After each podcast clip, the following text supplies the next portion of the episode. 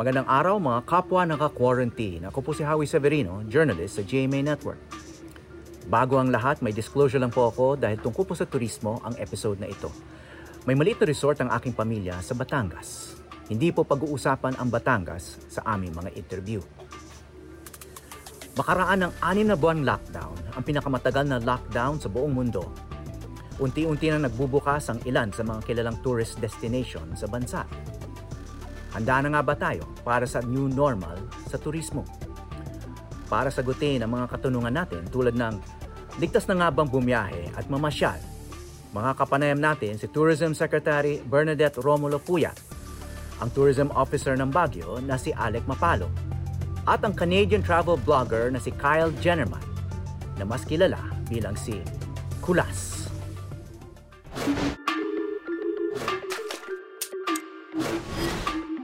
Bubukas na ang major tourism destinations natin para pag-usapan ang kanyang excitement at kaba. Kasama natin ngayon si Tourism Secretary Bernadette Romulo Puyat. Magandang araw sa inyo, uh, Secretary Puyat. Magandang araw, Howie, at magandang araw sa lahat ng nanonood sa iyo. Okay, uh, these are exciting days uh, no, for the tourism industry. Kumusta na po kayo? May butterflies ba? Kasi uh, tourism has been on lockdown for months now from March, maybe January to August, we've had a 76.26% decrease, of course, in international arrivals because we've had no foreign tourists. And we, the same also is the same in revenue, decline in revenue. And um, as of March, only the hotels that have been used for, at the start, uh, um, housing for BPO employees, bank employees, and now they're housing for uh, OFWs, returning OFs. So basically, oh, wow. In 2019, tourism employed 5.7 million people. Based on our latest survey, 4.8 million have already been affected, either have lost their jobs or are underemployed. Okay, Secretary Berna, I'll ask you more about that bad news, no? But first, there's some good news, no? Um, I think by the time this airs, no, bukas na ang uh, Boracay. Of course, Boracay is the star of our tourism uh, yes. uh, industry, you know. Well, we've actually we already opened Boracay last June 16.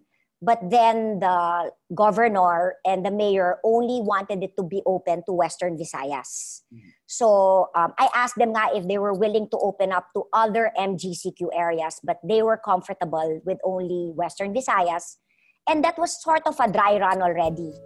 And then about after a month, they asked if age restrictions could be mawala yung age restrictions because Filipinos really travel as a family. Of course, we asked the permission of the IATF. And so far, so good. Although, um, since from Western Visayas, they've only had more than 3,000 visitors.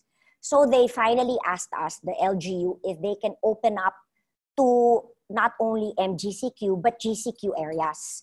Of course, I am worried Of course, that's why I have to fly there to make sure each and every protocol will be followed. Um, I know it will not be perfect, but then, ano lang eh, ingat muna, ingat. Um, since June, we've already been inspecting each and every hotel. And um, the uh, online system is in place. When you go to Boracay, you will be given a QR code. And that QR code is your code for the rest of your trip to Boracay that will also serve as your contact tracing. We are telling all the tourists and the travelers who are excited to go to Boracay, meron pang virus. So please be responsible travelers. Always wear your mask. Watch your distance, at least one meter, and always wash your hands. So, nandyan naman ang DOT. We're, we're checking that everything is accredited, pumasa sa health and safety protocols. Uh, nandyan naman yung LGU, um, to make sure that everybody follows. Nandiyan ang PNP, we have tourist cups. Parang magpaalala lang na, oh, watch your distance, etc. But at the end of the day, we really need the help of the tourists. Be responsible travelers. Boracay has zero COVID. How we? Yes, okay. Uh, balikan lang natin sandali itong uh, lifting of age restrictions. No, that's a, I know that's a, a complex matter. Pag sinabing uh, age restrictions kasi, may mga underage, may overage. No? So, you, you will be allowing tourists who are both children and those under 21 and those over and those who are senior citizens. Di kaya makokompromiso ang health and safety ng mga senior citizens lalo na. Kasi first, number one, lahat, they have to have a negative RT-PCR. 48 hours before traveling. So, dapat negative. And dapat, kung immunocompromised ka, hindi ka na pwedeng pumunta. We've actually had dry runs for El Nido uh, in certain parts of Palawan. And in other parts of Bicol, we've already had dry runs for resorts uh, point to point from GCQ to MGCQ, no age restrictions, basta may negative RT-PCR. So we've been doing that for the past three months. And we discussed this with the doctors and the IATF. They said, sige, as long as may negative RT-PCR, and syempre, on the day itself, kung may symptoms ka, inuubo ka, sinisipon, bawal ng travel. And of course, yung, um, yung senior citizen naman, kung meron siyang maraming problema sa health, wag na. Yes, of course. Yung, yung nabanggit nyo, yung Boracay has been COVID-free all this time. Una, yes. that's hard to believe considering the amount of uh, human traffic no from different parts of the world going through Boracay. No, walang tao kasi, di ba? And then since March, walang tao. Walang tao since March. And then, um, ang ginawa na lang namin also to be to make sure all the employees were tested RT-PCR in preparation also for October 1. Maybe that's also your next question. Kasi parang ginawa namin, since wala namang known cases. Actually, even El Nido and Panglao, zero cases of COVID. Okay, alam naman natin itong mga PCR test na yan, hindi yan mura, no? So, uh, uh, dagdag gastos yan sa mga turista. And uh, how do you foresee uh, that dampening uh, demand? Yung, yung uh, tour, there will be people who will not be able to afford to travel. Alam mo, Howie, first of all, I'm just so happy na finally bubukas. For me, it's not an all or nothing. At least unti-unti try muna natin ito, di ba? PCR test, we know, no? Kahit yes. na yung waiting time, may waiting time pa rin, ano? Correct, And, uh, correct. Ano ba yun? Uh, so, tourists, ano ba yung advice advice nyo? Sa, na, uh, okay. to have their test before they fly? Oo, dapat before flying. Yeah, dapat before travel. kailangan magpa-quarantine kasi kung gumala sila sa mall. Exactly. That's what we're telling people. You are only negative at the time you take the test. Diba? So, at ngayon naman, um, we're lucky because mas mabilis na ngayon lumalabas yung RT-PCR results. Now, let's say it happens also, pagkadating mo sa Boracay, inuubo ka bigla. It, it will happen. So, meron ng isolation facility. Yun pa lang, a-isolate ka na. And hindi ka nasasama yung jetty na papuntang island. Now, let's say pagdating mo sa Boracay itself, may symptoms, right away there's a COVID hotline and dadaling ka na sa main island, dun ka na i-isolate at ipapatest. We did a survey, Howie, with the AIM. And uh, with the survey, I was pleasantly surprised to find out that 77% still want to travel in the absence of a vaccine. But 96% want to see health and safety protocols in place. So, sa Boracay, what will be the other safety protocols? It will be safe to swim Uh, yes. Presumably, no? Pwede mag-swimming yes, yes. Pwede naman mag-swimming. Pwede naman mag-swimming. But always sa beach, um, health, ano, uh, hindi na yung makakadikit kayo. It cannot be na, um, when we talk to the governor and the mayor, bawal muna ang party. At bawal na muna ang inuman. No, still yung MG, pag MGCQ, di ba? MGCQ nga, di ba, maximum lang of two bottles. Yung, yung regular ha, hindi yung grande ha maximum lang two bottles. But we asked the mayor, close muna yung mga bars because it's quite difficult to paano maililimit ng two bottles. At pag medyo paglasing na, how can you, kawawa naman ang PNP natin. Sabi ko naman sa mayor at sa LGU, baby steps muna tayo. May, it's not like may vaccine na tayo. Paunti-unti muna. Kasi, di ba, um, nakasalalay dito yung hanap buhay yung maraming nawala ng mga MSMEs, yung mga driver, yung mga uh, bellboy, yung mga waiters, nakasalalay dito lahat. People are all watching kasi a lot of our tourist destinations, Howie, ayaw, ayaw pa magbukas. So they're all watching this kung anong mangyayari. So maingat na maingat tayo. So may limitation ba kayo on number of visitors to Boracay? Um, there's a carrying capacity naman talaga na 19,000 plus But then we've only um, given a health and safety protocols to 202 accommodations and resorts, mga 4,000 rooms. So with that, within carrying capacity. Hindi hindi siksikan. Uh, alam ko pinag-uusapan yung pagbibigay ng ayuda rin sa industriya lalo na sa mga maliliit uh, na negosyo no uh, yung mga medium uh, ano ba ang status nito uh, kaya ba ng gobyerno magbigay sa mga tourist facilities um for the Bayanihan too we were grateful to the BICAM um, because they gave 6 billion for uh, under SB Core for small MSMEs and then another 3 billion through DOLE for cash for work. But at the end of the day, tama yung tanong mo. Nothing beats restarting tourism. Our tourism stakeholders want jobs. Yun talaga. Ang ayuda, ang working capital loan, syempre, it will only go so much. Nothing but beats restarting tourism. At saka kung magka-outbreak, kawawa naman ng LGU, di ba? Sila ang mag-handle nun. So, ang swerte ko pag napakagaling talaga ng ano, pag napakagaling ng mayor. Recently, we also went to Panglao, Bohol. Well, it's good. It's it, it's good, no? Na you're you're paying attention to the to the major players, no? Yung mga star performers natin. Alam pero alam naman natin na uh, tourism is is nationwide, no? Maraming lugar sa Pilipinas na nag-attract na rin ng uh, turista, no? Kumusta naman yung uh, mga lugar na yan? I mean, does it need a special rollout like Boracay and Bohol or pwede na silang tumanggap ng mga turista ngayon, yung mga mas maliliit na bayan at probinsya? Well, yun na nga eh. Um, most of the provinces now are hesitant to accept tourists outside of their province. It's like all eyes are on Baguio and on Boracay on how we will handle this.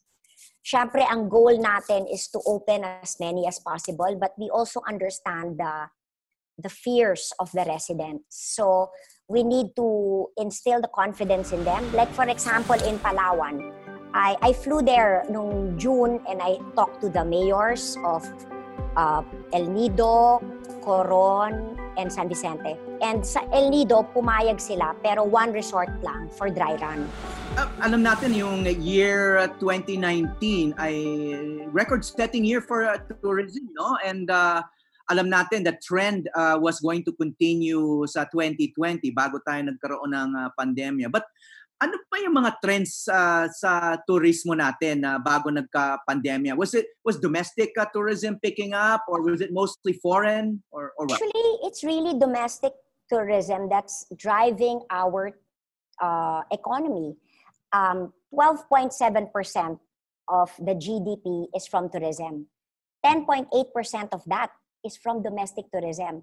Last year, 110 million domestic trips compared to 8.26 million foreign arrivals. So yun pa lang when you look at the numbers, 8.26 to 110. Ang swerte naman natin, we have 7,641 islands and 12 airports. And people really love local, want to support local. So, uh, may pangamba pa to travel abroad. But um, gusto pa ng mga domestic. We ask kasi in the survey, ano ba gusto niyong puntahan? Gusto nila sun and beach, farm tourism, gusto nila small. Small, kunyari, may tour groups, maliliit lang. Uh, takot la lahat sa malalaki. Gusto lahat open air, mountain climbing, lahat basta open air. Yon. So mag, mga anong estimate ng mga ng nawalang uh, revenue sa tourism uh, sa taon na to? we can only talk about international. That's 70 plus percent. I'm still getting, in fact, I was asking Governor Yap nga eh, kasi in Baguio alone, for three months, they lost about 1.5 billion. Baguio? In Baguio alone. In El Nido, when I was there, June, El Nido, San Vicente Coron, if I'm not mistaken, I think they've lost already more than 10 billion. But definitely, yung sinasabi kong 70 plus percent na decrease, that's just international. Mas malaki syempre ang domestic kasi we're talking about 110 million Filipinos traveling. And, and when you talk when you talk about opening up some destinations, wala pang foreign, wala pang international 'yon. Wala Puro, pa. minsan pinag-uusapan tong concept of a travel bubble. Uh, tell us about that. The travel bubble or the travel corridor was inspired by dapat, di ba, Australia and New Zealand, they were going to, basta within Australia and New Zealand, pwede mag-travel. Pero hindi lang natuloy kasi tumaas yung cases ng Australia at nagkaroon ng outbreak sa Melbourne.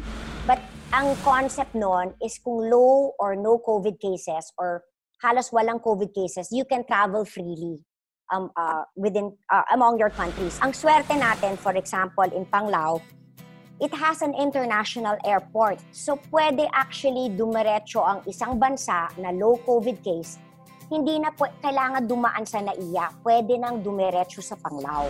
We have 12 international airports. So yun naman yung swerte. Meron din international airport ang Legazpi, ang Clark, uh, tapos ang Boracay, meron din. So yun, might as well, parang kasi ang thinking kasi ng lahat, kailangan dumaan ako sa NAIA. Hindi.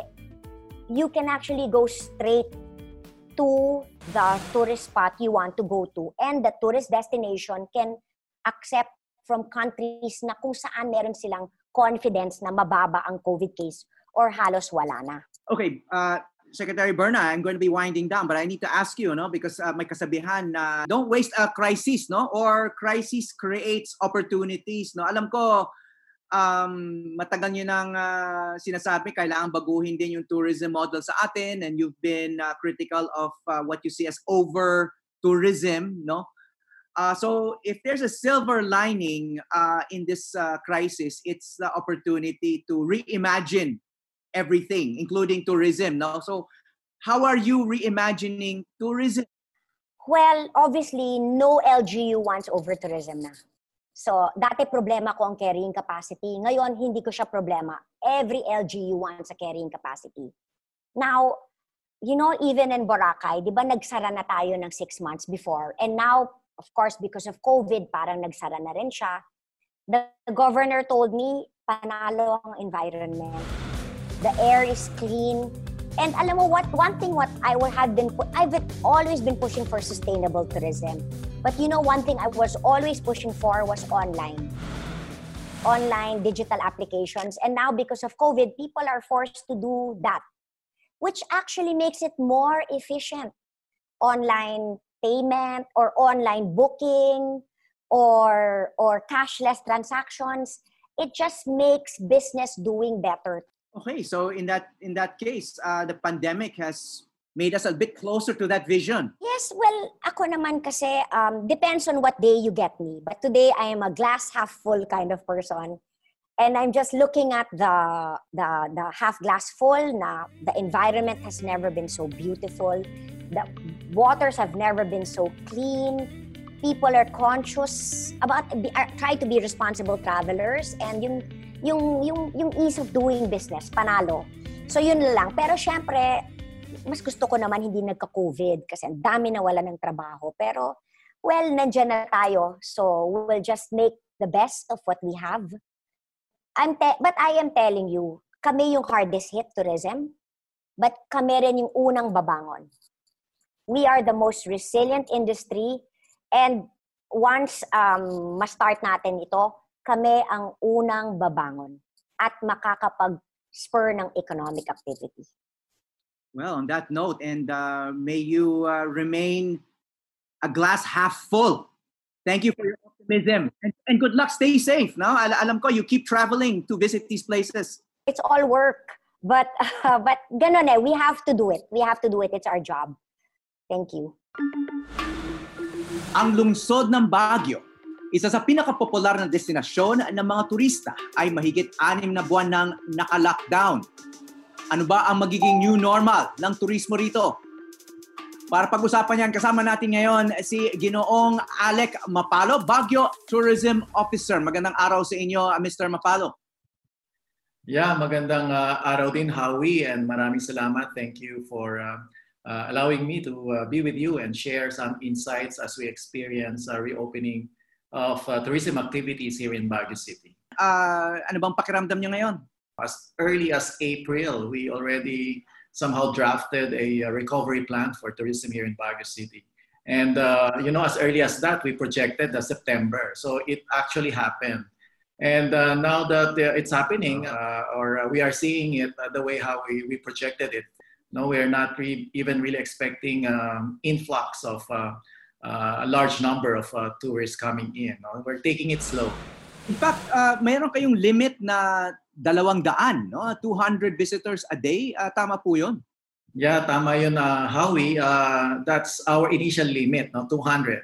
But uh, it, it may not ha- it may happen na will not we will not even reach that on a daily basis. Okay, that's quite surprising kasi uh, alam natin dinadagsa ang Baguio no dahil napaka-convenient siya from uh, major cities in Luzon. So it'll be quite a change uh, uh, Yeah. see so Yeah. few tourists going to uh, Baguio. Pero sabi po sabi mo nga uh, maaring mas koonti pa uh, kaysa sa 200 ang uh, magiging uh, tourism dito sa mga unang araw ng uh, pagbukas.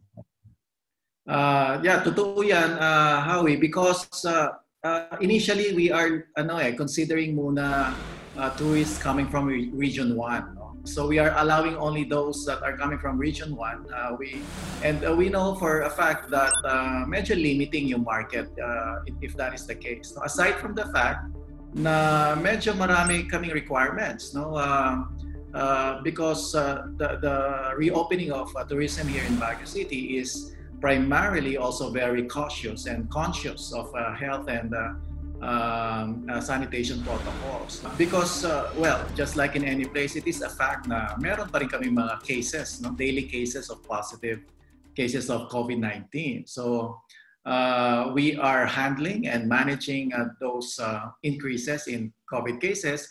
So we do not want na ma-compromise or ma-jeopardize yung aming healthcare capacity.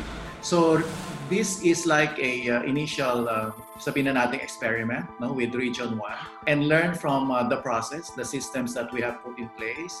Uh, and eventually, if we see that uh, we can be able to manage more, then we can perhaps expand the market. We are looking at uh, perhaps um, uh, two weeks or a month from now, we can start expanding the market. Not necessarily NCR agad, but uh, this is how we would like our uh, guidelines to be dynamic. But we have to put in mind also, remember Howie, that uh, we are actually allowing other travels. No, we had those that are on uh, essential and business and official travels, no? like uh, government officials.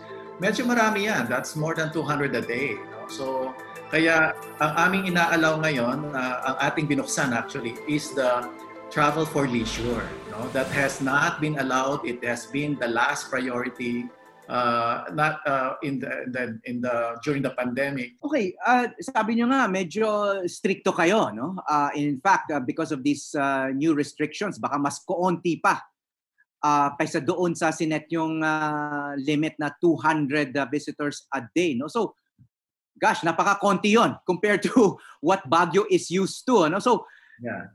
Gaano ba kas ka-stricto ang uh, magiging uh, itong mga bagong uh, patakaran? So we have uh, requirements, and uh, at the same time, uh, the testing requirements are also there, and uh, types of tour that tours that are allowed are also uh, uh, indicated or specified. So uh, the usual tourists na na-experience namin prior to pandemic, like the uh, day tourists or uh, DIY tourists, no, or mga backpackers, uh, yun hindi pa namin inaalaw yung mga yon. And uh, we know that that is the bulk of uh, tourists that we had before. Uh, doon sa system, nandun po yung requirements. So, ang inalaw lang natin buksan ngayon, yung talagang leisure, walang uh, business.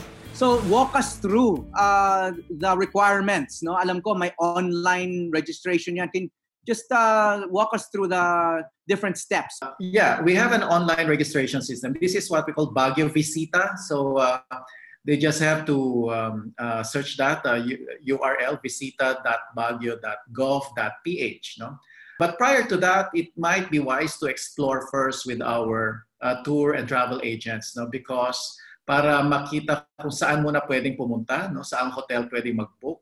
And the list of uh, tour and travel agents namin nasa FB page namin na Baguio Tourism. So they can check that out be- before they schedule a visit or they schedule a travel. No?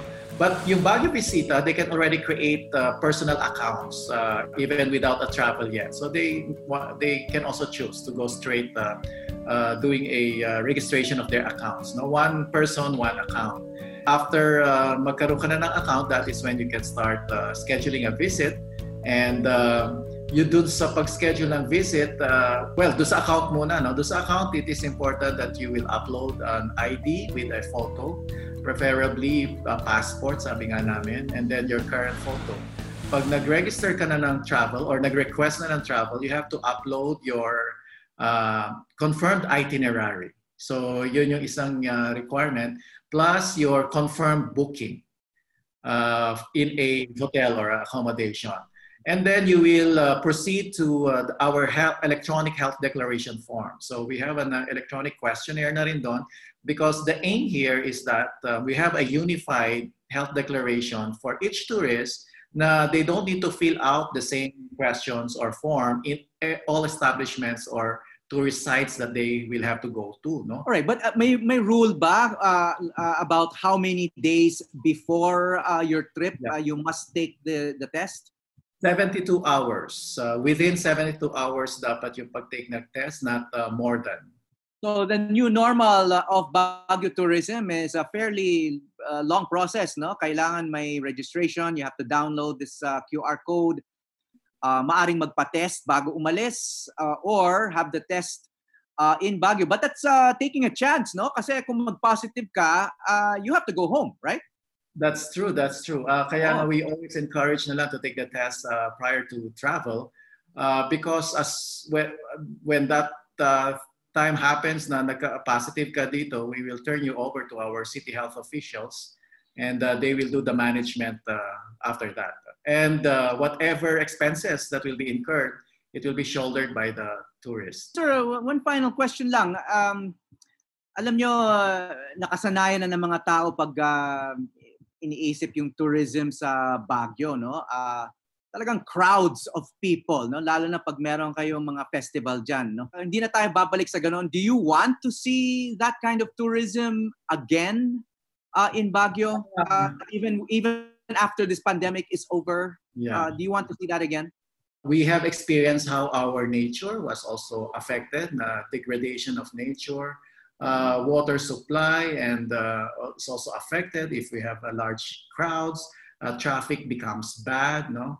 Uh, while economy perhaps is good, but not even uh, economy that is reaching the city coffers because of mass tourism. There's proliferation of uh, informal businesses, and and that is not really good. No? And, and so uh, we have considered this, as we always say here, no, that this pandemic somehow gave us a silver lining in terms of providing us a reset button of how we can do it better. Uh, the lessons that we have learned from the over tourism, as we have experienced before, uh, are now things that we have become more conscious about. And uh, we would like to move towards that direction where our tourism is self uh, is inclusive if we have uh, be able to just uh, keep it at a certain capacity the number of tourists that are coming in the experience will be more enriching and, and, enhanced uh, and at the same time you know providing uh, the same number or at least uh, perhaps the way how it should be done legally you know providing livelihood for for our constituents here in Baguio So that is our vision now, and hopefully uh, uh, we can move uh, smoothly towards that direction. All right. Uh, on that uh, optimistic note, uh, we want to thank you, Mr. Alec Mapalo, Baguio Tourism Officer. Good luck on the coming days and on that vision of a new kind of tourism. Maraming salamat sa inyo. Stay safe, Mr. Mapalo. Stay safe there in Baguio. Thank you very much, Howie, and uh, I appreciate our uh, conversation. Thank you very much. Kasama natin ngayon ang isang Canadian na nais maging Pinoy. Sumikat siya dahil sa kanyang vlog na Becoming Filipino. Walumpong probinsya na ang napuntahan niya sa Pilipinas. Bakit kaya? Si Kyle Jennerman, otherwise known as Kulas. Magandang araw, Kulas. Hello, uh, hey. Kulas Jennerman, how are you? I'm very good. Magandang araw. Magandang, uh, well, I could say Maya and Adlaw in Bisaya, but good day. Yeah, okay. Nasaan ka ngayon, uh, Kulas? Where are you right now? Uh, dito sa Castilla. It's uh, Davao Oriental. It's the east coast of Mindanao, just north of Davao City. Okay, uh, medyo malayo yan sa amin. Ano? So, uh, bago tayo dumako dyan sa, uh, at tungkol dyan sa lugar niyo, uh, bakit Kulas? How did you get the name Kulas? You know, it's uh, 2014. I was just standby in uh, the house I stayed in in de traditional Filipino household. You know, manong, manang, titos, titos, mamumkins everywhere. And my manong just walked in, looked at me, and went, "Kulas." And I went, ano yan? And then on my barkada went kulas, and then that's it. So medyo medyo madali because ngayon kulas is very easy. Pero kayo, like ano pangalan mo? Uh, kayo, it's medyo mahirap. So kulas has been a blessing. You've been all over the Philippines, um, but now you are more or less based there uh, in Katiil, uh, Davao Oriental. Why? Actually, uh, just prior to the pandemic, uh, myself and my close friend, he's my cameraman, people might know him as Mark or Kumar, uh, we actually purchased a beach lot here. So this is our first ever kind of investment in really living in the Philippines. So uh, now it's our happy home base, I guess. But before this, it was Kegi and Dioro, and I lived in QC for a year as well. So, uh, of all the places in the Philippines, uh, why there, uh, Katiil? Didn't, uh, it's quite far from the nearest city. You know, uh, what attracted to you? What attracted you to that particular place? You know, I think it's just the the local atmosphere. It's a very local place, very uncrowded. Uh, it has a lot to offer. I mean, right up my backyard, I have many waterfalls. I have a nine kilometer stretch of beach right in front of me.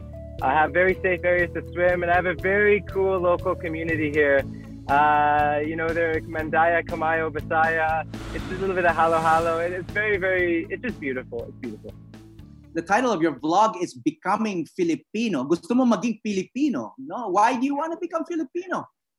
So here's the interesting thing is that somebody might look at it and think this guy, foreign guy, just wants to turn into a Filipino, but it's definitely, it's not like that because I wouldn't think that would be appropriate. For me, it's just taking these positive experiences I'm having here, which are in abundance, and having those become a part of my life. So I guess you could say I'll always be becoming Filipino in a sense, just like anybody who goes to Canada would have parts of that country in becoming Canadian. But uh, it's not to do with, with transforming, it's just to do with taking the positives, having them become a part of me, and then sharing those with other people. So what are the positives? I mean, you you know you must know that a lot of Filipinos wouldn't mind trading places with you and uh, becoming Canadian. You know, I think first and foremost, there's just this deep sense of appreciation and, uh, you know, the way people can, you know, just look at something as simple as like singing a song or eating together as family or, you know, just, uh, I'll give you another example of something that's very deep rooted, as I'm sure you know, resiliency. Uh, you know, the way people can, can be going through the most difficult of things, but still draw happiness from small things around them and compound on that. Uh, you know, and I just love the way people adapt here. I love the way people have fun here. Uh, you know, there's just a lot of simple things that we around the world, and I had been to 30 countries prior to being here. Uh, you know, don't don't really connect with as often, or don't really value as much as we should.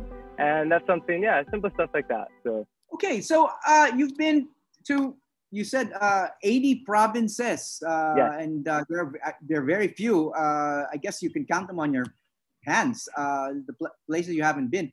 So, are there untapped attractions uh, that you think uh, uh, visitors from anywhere, even domestic uh, travelers, um, shouldn't miss out on that you've uh, discovered during your travels here in the Philippines? Well, you know what? I think what's so incredible and what's been so amazing is just seeing the abundance of what you can find here and, and the diversity within it. I mean, right now I've been sitting in Katail, okay? This is where our place is, our new home base. And there's a nine kilometer stretch of cream sand beach where I can hang out and surf and swim. But did you know that in Gamay, it's a small town in northern Samar, I just posted about this yesterday, there's the same style of beach, like maybe five kilometers long. And then I always ask people this, what, what do you like? Like they ask me, what's your favorite place in the Philippines? Or what can I experience? Like, well, what do you like? And somebody goes, well, you know, I like uh, volcanoes. Okay, then you go, well, do you want a cone one in Bicol? Or do you want to go to Camiguin and check to the top one called Hibok Hibok? Or do you want to go to Canloan or Canlaon in Negros and go to the rainforest or jungle up there? Uh, you know, the, the Philippines, it gives you a lot of diversity within the same things. And then, as you know, there's uh, you know over a hundred different languages. You know, the food here, for example, the kinilaw is different than the kinilaw in Siquijor, than the kinilaw in I'm sure Pangasinan, or you know the kinilaw in Batanes, whatever. It's a it's a country that has whatever or has a niche for everyone, but you have to understand. You got to look for it first, and you got to ask people and, and and find that with people. Whenever anybody tells me how they, they didn't have a good trip to the Philippines, I, I firmly believe it's because they didn't find what they enjoy, because you can find something to enjoy here. So you yourself, what do you enjoy the most uh, doing in the Philippines? I mean, uh, you taught uh, outdoors sports yeah. and recreation to kids. Uh, what do you yourself enjoy uh, in terms of the outdoors in the Philippines? I think what I appreciate the most, uh, actually, and, and what, what comes across a bit strange to me sometimes is how people find it to be a bit more, uh, I guess you could say, kuyao and Basaya or danger. What's, what's the term dangerous in, in, uh, in Tagalog? I should know this. Shoot. but uh, it, I just enjoy uh, literally going trekking in the Bukid because it's so diverse. You know, I went up, for example, Mount Hamagitan. It's a UNESCO World Heritage Mountain last September, the world's largest pygmy forest, you know, a home of the Philippine eagle, incredible. And the cool thing is, it's not the natural environment itself that really connects with the most. It's when you walk out there, there's these really local, amazing Filipino communities that you come across. You know, people who seem to live in more quote unquote simple settings, you know, there's simple houses, little basketball court, but the interaction seems to be so fun and educational, enjoyable, and positive. And I just love that. That's my favorite. Okay, like everyone else, uh, Kulas, no, you've been on lockdown. You've been, uh, I'm sure you've been following quarantine rules. Uh, how how have you been? Uh, I mean, your your passion is is traveling. I mean, that's your also your livelihood. Uh, so, uh, how have you survived? How have you coped with all of this? Oh, I, I think uh, especially the first three and a half months when I was just at this uh, this upstairs of an ancestral house that I lived in in Cagayan in the city. Uh, you know, it, obviously it was a bummer. You go through these waves of emotions. Some days you're feeling good, some days you're feeling a bit weird, some days you're feeling bad, some days you know you just don't know. But uh, it sounds a bit corny and like I'm I'm sucking up here to the Filipinos. But the truth is this: is that I just reflected back on my experiences you know, dealing with Filipinos, for example, who dealt with earthquakes in North Cotabato or Typhoon Yolanda, or, you know, I remember being in an island, northern Bohol, called Batasan Island. After the earthquake, every single day, the island gets flooded by seawater now, everyone's houses.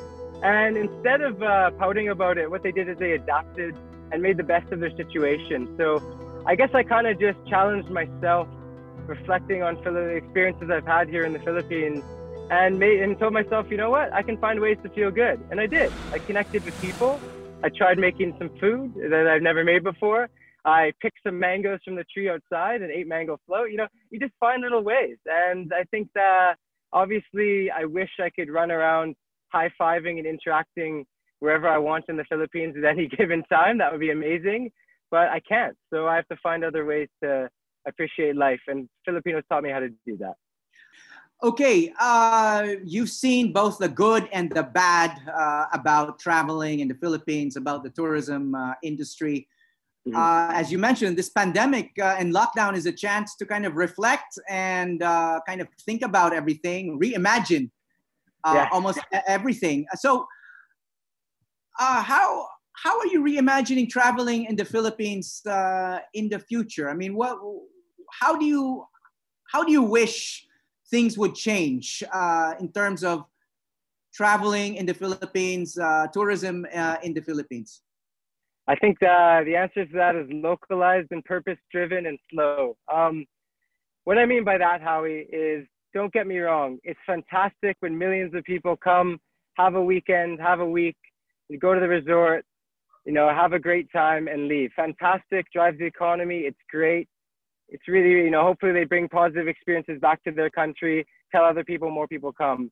You know, I would love to see a lot of travelers to go very local, spend a lot more time to get to know where they're going, and look at ways that their experience can not only be fun and happy and positive for them and enjoyable, but can also rub off in a positive way, even more so than in the past for those around them. So I'd love to see people go slow, localized, and throw in that purpose driven, man. If, if we could have a million people come to this country or from this country stay here and travel purposefully to a local area and stay there for a while and not just spend, but even develop something positive within the people there, I think that's a lot better than 10 million people showing up for a weekend, having a beer and enjoying the beach. All right. Well, uh, thank you for your upbeat uh, attitude uh, about everything. Kulas Jennerman who is becoming Filipino. Good luck on your travels and more importantly, always stay safe. Thank you. Thank you. Thank you very much, Chow. You stay safe too. Ingat po, ingat. Tulad ng maraming industriya, dumapa ang turismo sa Pilipinas sa panahon ng pandemya. Pero ang sabi nga, crisis creates opportunities. Dahil sa mga pangambang dulot ng COVID-19, inaasahang matamlay pa ang pagdating ng mga dayuhang turista sa bansa. Kaugnay nito, palalakasin naman ang local o domestic tourism. Ito na marahil ang pagkakataon upang mas kilalanin natin ang ating bayan. Panahon na upang mas tangkilikin ang sariling atin. Ito po ang Quarantined with Howie Severino.